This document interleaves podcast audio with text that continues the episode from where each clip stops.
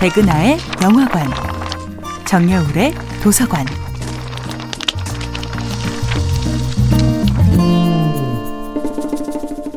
안녕하세요. 여러분과 아름답고 풍요로운 책 이야기를 나누고 있는 작가 정여울입니다. 이번 주에 만나고 있는 작품은 헤르만 헤스의 시타르타입니다.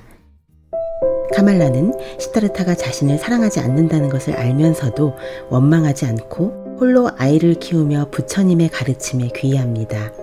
시다르타는 끝내 카말라의 사랑을 제대로 이해하지 못한 채 그녀의 뱃속에 두 사람의 사랑이 결실인 아이만을 남긴 채 떠나버립니다. 이제 시다르타는 처음으로 완전한 고독, 완전한 절망, 완전한 회의를 느낍니다. 그는 예전의 총명함을 잃고 권태와 우울에 빠져 차라리 죽는 것이 낫다는 결론에 다다릅니다. 그는 권태와 굴욕을 참고 그럼에도 불구하고 살아가는 법을 몰랐습니다. 오늘보다는 내일이 더 나을 거야 하고 스스로 위로하며 살아가는 보통 사람들의 겸허함을 배우지 못한 것입니다. 시타르타는 자신을 속세의 길로 인도했던 강가에 다시 돌아옵니다. 강물 속으로 뛰어들기 위해서였죠. 하지만 강가에 도착해 물 위에 자신의 얼굴을 비춰본 순간 시타르타는 자신도 모르게 옴이라는 단어를 발음합니다. 옴은 본래 전체 완성을 뜻하는 불교 용어입니다. 그의 마음속에서 흘러나온 옴이라는 소리는 그가 잃어버린 과거의 시간을 비로소 되찾아줍니다. 잊은 줄로만 알았던 깨달음의 현자 시타르타가 세속의 욕망에 찌들어 좌절해버린 현재의 시타르타에게 구원의 손길을 보낸 것이었습니다.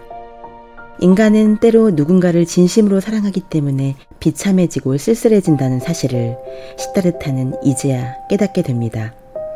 그는 뱃사공 바주데바에게 큰 빚을 두 번이나 졌는데요. 첫 번째는 속세로 갈 때, 두 번째는 수행자의 길로 다시 돌아올 때 뱃삭을 지불하지 못한 것입니다. 극단적 선택의 유혹에서 벗어난 직후에 시다르타는 이제 세 번째 빚을 집니다.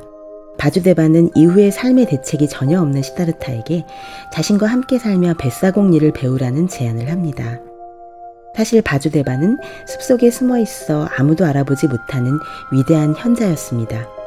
시타르타는 노젓는 기술, 나룻배를 고치는 기술, 강물의 물살을 가르며 강을 건너는 기술을 바주데바에게 배우는 동안 처음으로 진정한 희열을 느낍니다. 살아있는 부처님 고타마 시타르타에게서도 무언가를 배우기 싫어했던 그가 생애 최초로 배움의 기쁨을 느낀 것입니다. 정여울의 도서관이었습니다.